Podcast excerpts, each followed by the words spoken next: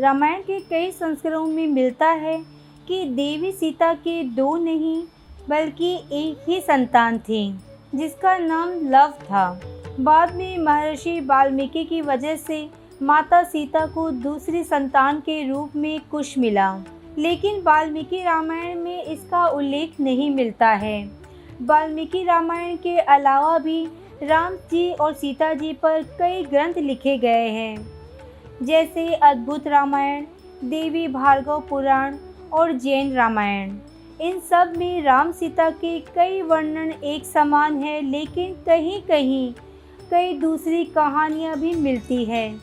जैसे जैन रामायण में बताया गया है कि रावण को लक्ष्मण ने मारा था, न कि राम ने। इसी तरह से अद्भुत रामायण में मंदोदरी को सीता की माँ बताया गया है। रामायण के एक और संस्करण जिसे आनंद रामायण कहते हैं, उसमें राम को एक कठोर राजा बताया गया है, जिसके राज्य में प्रजा को हंसने की भी इजाज़त नहीं थी। ऐसे ही कहीं कहीं ये ज़िक्र भी मिलता है कि सीता माता ने एक ही पुत्र को जन्म दिया था।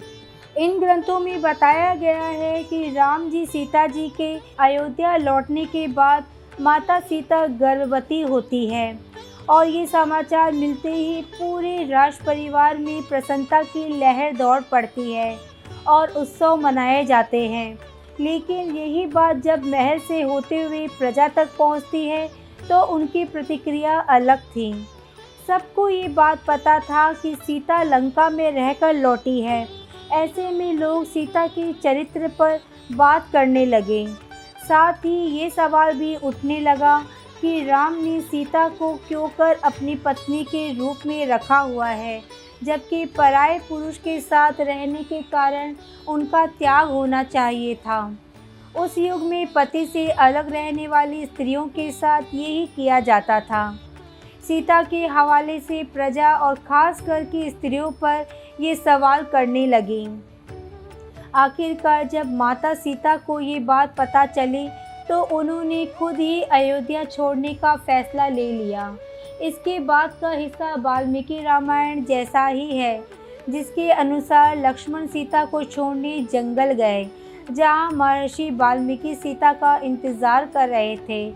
आश्रम पहुँची गर्भवती सीता का दुख देखते हुए वाल्मीकि ने उन्हें धीरज रखने और आम सन्यासिनों की तरह जीवन बिताने की सलाह दी। सीता दूसरी स्त्रियों की तरह रहने लगी और आश्रम के कामकाज में हाथ बटाने लगी। इस बीच अयोध्या में सीता जी का त्याग कर चुके राम की हालत कुछ अच्छी नहीं थी। अपनी गर्भवती पत्नी को छोड़ने के कारण वे बहुत दुखी थे और उसी तरह से रहते जैसे जंगलों में दूसरे सन्यासी रहते हैं। वे राजमहल का भोजन नहीं करते थे। और ज़मीन पर कुश बिछाकर सोया करते थे। हालाँकि ये राज्य का कामकाज अच्छी तरह से संभाल रहे थे। इस बीच सीता जी का गर्भ पूरा हुआ और उन्होंने एक मनोहारी पुत्र को जन्म दिया। वैसे सीता जी के पुत्र को जन्म को लेकर कई ग्रंथों में अलग अलग कहानियाँ हैं। जैसे लोक कथाओं में कहा जाता है कि सीता जी ने जुड़वा पुत्रों को जन्म दिया था। जबकि वाल्मीकि रामायण में दो पुत्रों के जन्म का ज़िक्र नहीं है। एक कथा में कुश ने किस तरह से जन्म लिया, इसका ज़िक्र मिलता है। कथा के अनुसार आश्रम की दूसरी सन्यासी स्त्रियों की तरह काम कर रही सीता को लव के जन्म के कुछ वक्त बाद लकड़ी लाने जंगल जाना था। कुछ जगहों पर ये लिखा है कि सीता को स्नान के लिए नदी पर जाना था। अब नन्हे लव को लेकर तो वह जा नहीं सकती थी। इसलिए थोड़ा सोचकर उन्होंने महर्षि वाल्मीकि को कुछ देर के लिए उसे संभालने को कहा। वाल्मीकि उस समय किसी काम में जुटे हुए थे। उन्होंने हाँ तो कह दिया, लेकिन सीता ने देखा कि उनका ध्यान लव पर नहीं था। ये देखते हुए माता सीता लव को अपने साथ ले जाने का फैसला करती है और निकल पड़ी। इधर काम खत्म करने के बाद वाल्मीकि का ध्यान जब बिछोने पर गया तो वहाँ लव नहीं दिखा। उन्हें ये नहीं पता था कि झुंझलाई हुई सीता पुत्र को साथ लेकर जा चुकी है। वे घबरा गए कि पहले से ही दुखी सीता का पुत्र भी गायब हो चुका है और लौटने पर वह और ज़्यादा दुखी हो जाएगी। काफ़ी सोचने के बाद महर्षि वाल्मीकि ने एक उपाय निकाला।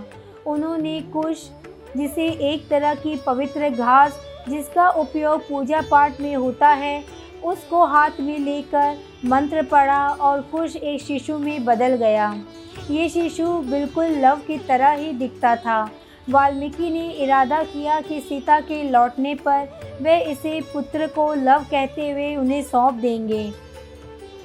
सीता लौटी तो ऋषि उनके पास लव को देखकर भौचक्का रह गए। इधर सीता एक और पुत्र को पाकर काफ़ी प्रसन्न थी। उन्होंने कुश से जन्मे बालक का नाम कुश ही रखा।